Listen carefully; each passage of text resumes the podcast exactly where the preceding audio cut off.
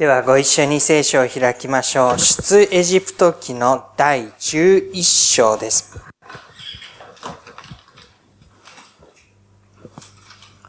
出エジプト記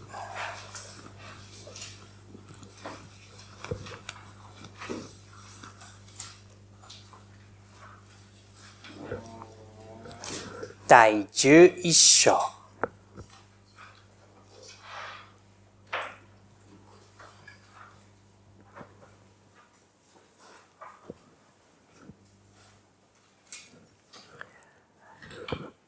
先週までのところで、モーセがエジプトの王ファラオのところに行き、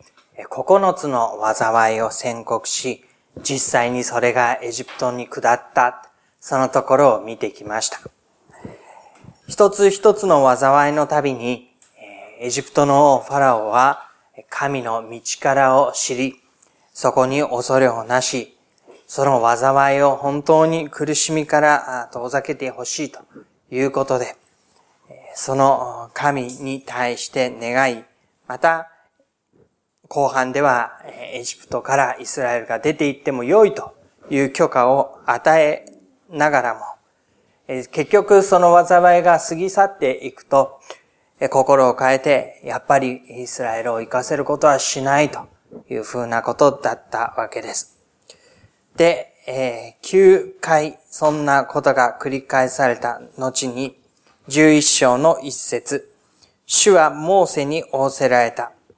私はパロとエジプトの上になお一つの災いを下す。その後で彼はあなた方をここから行かせる。彼があなた方を行かせるときは、本当に一人残らずあなた方をここから追い出してしまおう。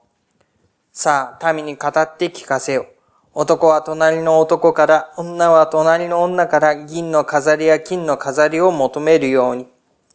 主はエジプトが民に好意を持つようにされた。モーセ、その人もエジプトの国でパロの家臣と民とに非常に尊敬されていた。九つの災いを経て、なお心を変えることをしなかったパロに対して、もう一つの災いを下すと、ここで宣告がなされていきます。もう一つということは10個目になります。そしてこれが最後のものです。この最後の一つのことを通して、神はなさろうとしておられることを完全に成し遂げられる、そのことを意味しています。彼がここからあなた方を行かせるときには、本当に一人残らずえここから出て行かせる。しかも追い出してしまう。ただ単にイスラエルが自分たちで出て行くというだけではなくて、エジプトがもう心からあなた方にはもう出て行ってほしいということで、彼らは心置きなくそこから出て行くようになるのだというのです。しかもその時に、ただ手ぶらで出て行くのではなくて、今まで仕えていたその歩みの報酬としてふさわしいだけの金、銀というものを持って彼らは出ていくことができると。そういうふうにここで言われています。でその中身は実際には何だったかというと、10個目の災いは4節主はこう仰せられます。真夜中頃、私はエジプトの中に出ていく。エジプトの国のウイゴは王座につくパロのウイゴから引き薄の後ろにいる女奴隷のウイゴ、それに家畜のウイゴに至るまで皆死ぬ。そしてエジプト全土にわたって大きな叫びが起こる。このようなことはかつてなくまた二度とないであろうと。その人間の子供であっても家畜の子供であっても最初に生まれた子供たちが死ぬというふうに言われています。この初めの子というのには特別な意味があります。家の歩みを継いでいく、その最初の子供です。次の世代の命運はこの最初の子供にかかっていると言っても過言ではありません。世代から世代へ引き継がれていくというのは、最初に生まれた子から最初に生まれた子へとどんどん引き継がれていく歩みです。その最初に生まれた子、ウイゴが死ぬということは、これから次世代の歩みはもう立たれていくのだということを意味しています。最初の子供が命を絶たれるならば、その後に続く子たちの歩みも心もとないものになる。もし神がそのことを企てるならば、その2番目、3番目のこの命も保証されたものではない。そういう彼らの世代に対して、次の世代に対して、非常に厳しい現実を突きつけ、希望を持たせなくする、失望、失意の中、絶望の中で歩まなければいけなくする、そういう歩みがここに降りかかってくるというのです。もちろん、彼らにとって子供を失うということが大きな悲しみであっただけではありません。そのことがもたらす将来の希望のなさというものが、ここに彼らに降りかかってくるわけですね。しかし、そのことについて、神様はエジプトにあって、イスラエルの民だけは、その災いから免れる術を備えるようになります。ここで知っておいていただきたいのは、すべてのものに対して、そのウイゴが死ぬということが降りかかっていくわけなんです。しかし、イスラエル人はそのことを免れる術を見つけるという図式になってきます。12章の方に行きましょう。神様が全回収に向けて、この杉越ということの祭り、中身、習わしを定めるようにと命じられます。12章の3節の中ほど。この月の10日に、おのおのその父祖の家ごとに羊一頭を、すなわち家族ごとに羊一頭を用意しなさい。もし家族が羊一頭の分より少ないなら、その人はその家のすぐ隣の人と人数に応じて一頭を取り、命名が食べる分量に応じてその羊を分けなければならない。あなた方の羊は傷のない一切のお牛でなければならない。それを子羊かヤギのうちから取らなければならない。あなた方はこの月の14日までそれをよく見守る。そしてイスラエルの民の全集会は集まって夕暮れにそれをほふり、その血を取り、羊を食べる家々の門中、日本の門中と鴨居にそれをつける。そのよ、その肉を食べる。すなわちそれを火に焼いて、種を入れないパンと苦菜を添えて食べなければならない。え杉越の生贄と言われるものは、この一連の流れの中で守り行われるべきものでした。まず、はじめに生贄となる傷のない一切のお羊をほふることになります。ここに、一切のという十分に育ちながら、これからの歩みがまだあるにもかかわらず、神の前に捧げられるべき傷のない一切のお羊が神に捧げられていくことになります。本来であれば、その以外の用途、えー、羊の毛を刈られることでも、肉を食べられることでも、えー、そのことにおいて大いに価値があるものを神の前に、まずこの時にほふるようにと言われています。そして、その生贄としてほふられる羊の血を門中と鴨居に塗りつけるようにと言うんです。そのことによって外から見て、あ、この家はその生贄の血を塗った家だということがはっきりとわかります。ここの家に住んでいる者たちは、このイスラエルの神、誠の神のもとにあって歩もうとしている家なのだという印になるわけです。で、その世、ほふった羊を焼いて、彼らは食べることになります。その時に、火に焼いて種を入れないパンと苦菜を添えて食べるのだと言われます。種なしのパンというのは、発酵をさせるとパンは時間がかかります。そして手がかかります。そういうことをしなくて済む。種を入れないで混ぜ合わせてすぐ焼いて食べられるような、そういうパンを食べなさい。そして苦菜を添えなさいというのです。種を入れないパンも苦菜も決して美味しいものではありません。ここでは、食べ物の豪華さとか、その味の良さとか、そういったものを喜び楽しむための食卓ではなくて、このどちらかというと、整わない。また苦い経験である。そういうことを象徴するような食べ物とともに、この生贄は食べられていかなければならないというのです。そしてもう一つ、その時にはですね、11節のところです。あなた方はこのようにしてそれを食べなければならない。腰の帯を引き締め、足に靴を履き、手に杖を持ち、急いで食べなさい。これは主への杉越の生贄である。通常夜の食事というのは、一日の歩みを終えて帰ってきて、腰の帯をほどいて、そして家の中で着るようなリラックスしたもので、履物を脱いでですね、そして食卓に預かっていくのが通常だったわけです。しかし、ここで書かれている様子は正反対で、今からまさに旅に出て行こうとする人の姿になります。腰に帯を締めて、足に靴を履いて、手には杖を持って、そして急いで食べなさいと言うんですね。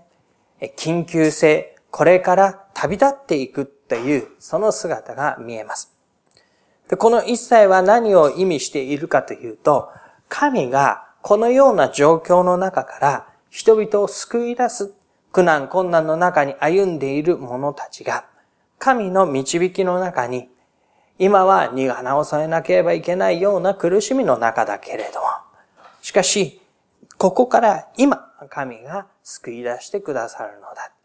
種を入れてパンを焼いているような暇はない。えー、身支度をする準備も時間もない。さあ、取るものを取って、さあ、できる準備をして、今、立っていくのだという、そういうことがここに示されているわけですね。神が技を行われるときは今である。それの用意を整えて、このことを覚えて、この食卓を囲むように。その夜、何が起こっていくのかと言いますと、12節その夜、私はエジプトの地を巡り、人をはじめ家畜に至るまで、エジプトの地のすべての遺語を打ち、またエジプトのすべての神々に裁きを下そう。私は主である。あなた方のいる家々の地はあなた方のために印となる。私はその地を見てあなた方のところを通りこそ。私がエジプトの地を打つとき、あなた方には滅びの災いは起こらない。この日はあなた方にとって記念すべき日となる。あなた方はこれを主への祭りとして祝い、世を守るべき永遠の掟としてこれを祝わなければならない。その世、ウイゴが死ぬと言われている災いが下るとき、どの家に、その地にあるどの家にも本来は災いが下ることになるわけですけれども、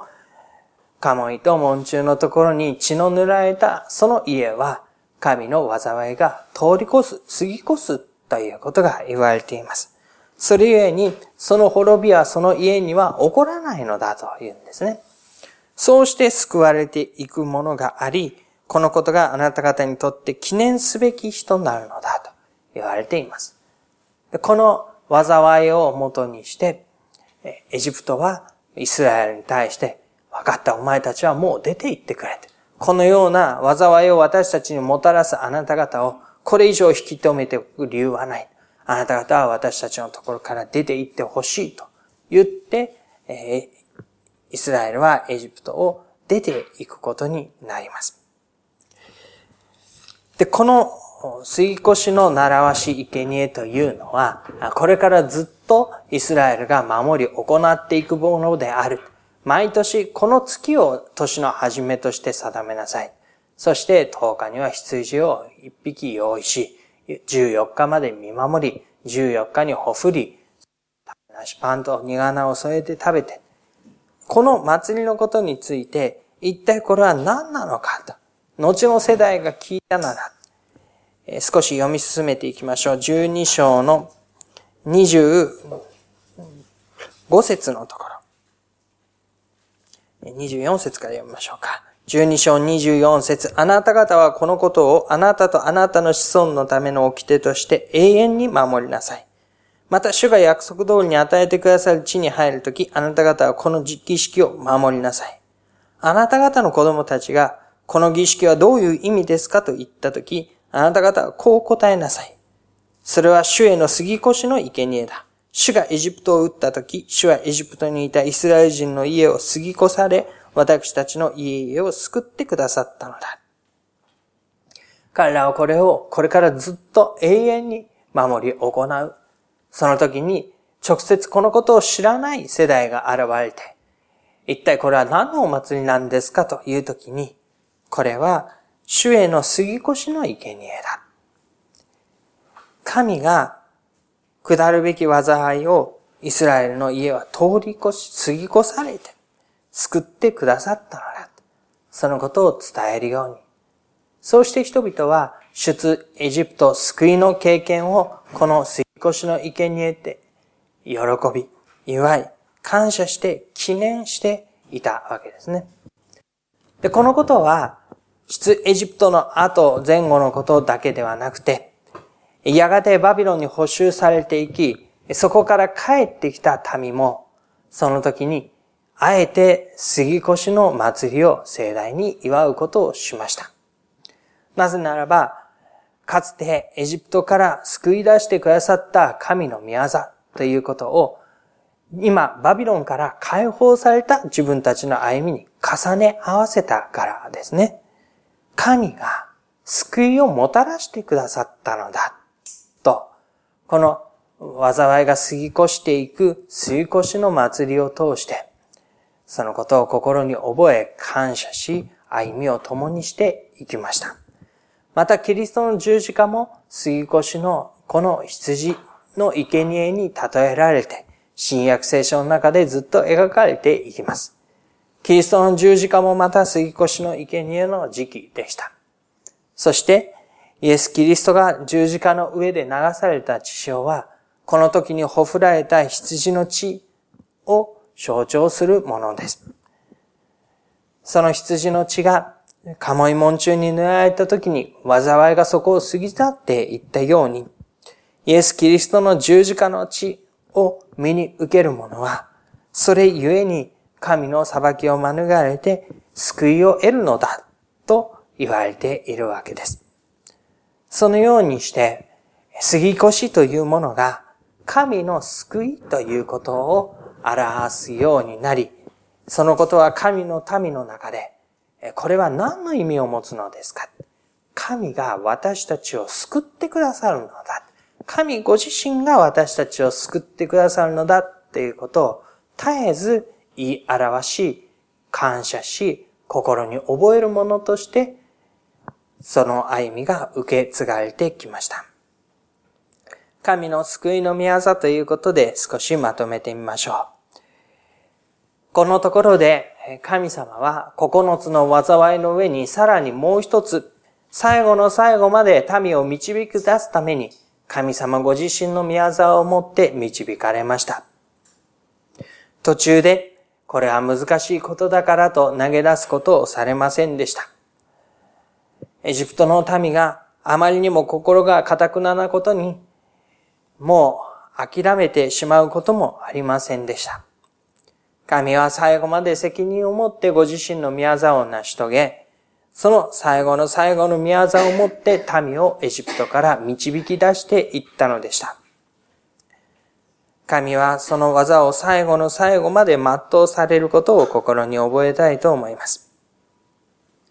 そしてその救いの意味は、誰もが受けるべき滅びというものを神の民は守れていくということでした。神の民が正しくて、神の民が清くて、それゆえに神は民を喜ばれたのではありません。神様の目から見れば、エジプトの歩みもイスラエルのも一歩百歩のところがあったことでしょう。事実、彼らは誠の神を知っていると言いながらも、この後、この救いの技を様々に経験しながらも、この神に背き、違った神に礼拝をしていくような、そういう性質を持った民です。だから誰もが受けるべき滅びというものの中に、神の民も自分たちの清さ、正しさということだけであれば、同じようにエジプトと裁かれても不思議のないことだったわけでした。しかし、その誰もが受けるべきことを、カモイの門中の地によって免れていったわけですね。彼ら自身の正しさではなく、神が与えてくださったその血の印をもって彼らは救われていったのでした。そのことが十字架において私たちがイエス・キリストが成してくださったことの中に見る杉越になります。そして、この杉越がイエス・キリストにある杉越が私たちに与えられる救いの完成であるということもまた私たちは知ることができるわけです。ある意味で出エジプトの時に経験したのは、このイエス・キリストの型となる原型でした。この原型のイメージが、さらにふさわしい形で、すべての民に及ぶ形で、イエス・キリスト神の御子ご自身の流された血潮によって完成されていく。もはや何も付け加えるものはない。もはや中にもそこに新しくもたらされるべきものもない。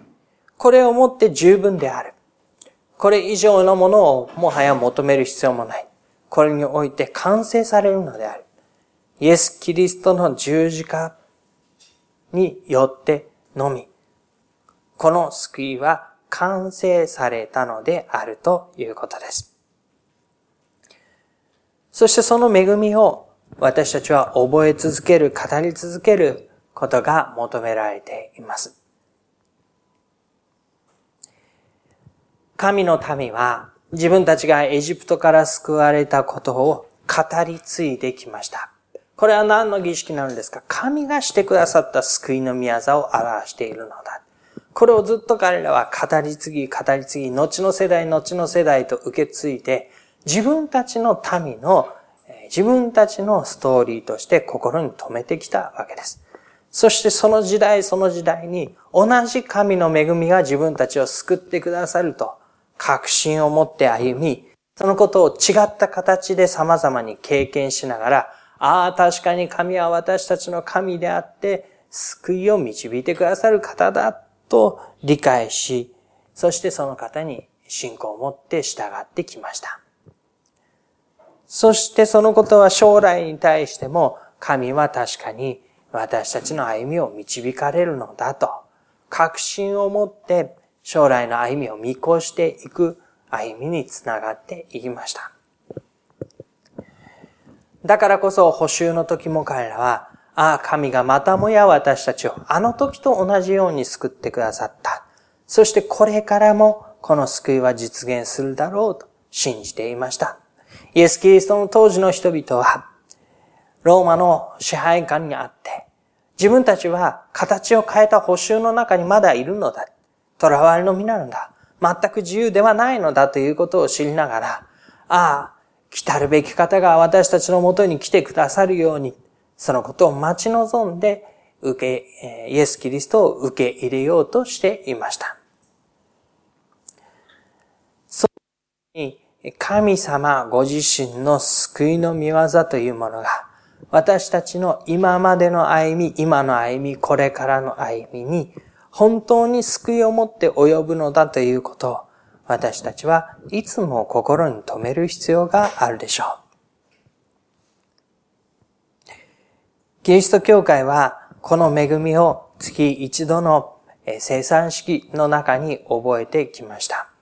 イエス・キリストが十字架において私たちのためになしてくださったことの意味を、その神の恵みを覚えて、感謝を持って、その歩みを、私たちの歩みを、この恵みの中になぞらえていったわけです。私たちは神様ご自身が私たちに救いをもたらしてくださる方であるということを心から信じ、今までの歩みを感謝しながら、これからの歩みにも、なお、その導きを期待し、お委ねしながら従って歩むものになります。その意味で私たちは出エジプトのストーリーをも私たちのストーリーとし、補修からの解放をも私たちのストーリーとし、そしてイエス・キリストの十字架と復活、それもまた私たちのストーリーとしながら、私たちの歩みがこの神の恵みの中に導かれていると、深く深く確信を持ってご一緒に歩むものでありたいと願います。しばらく黙祷いたしましょう。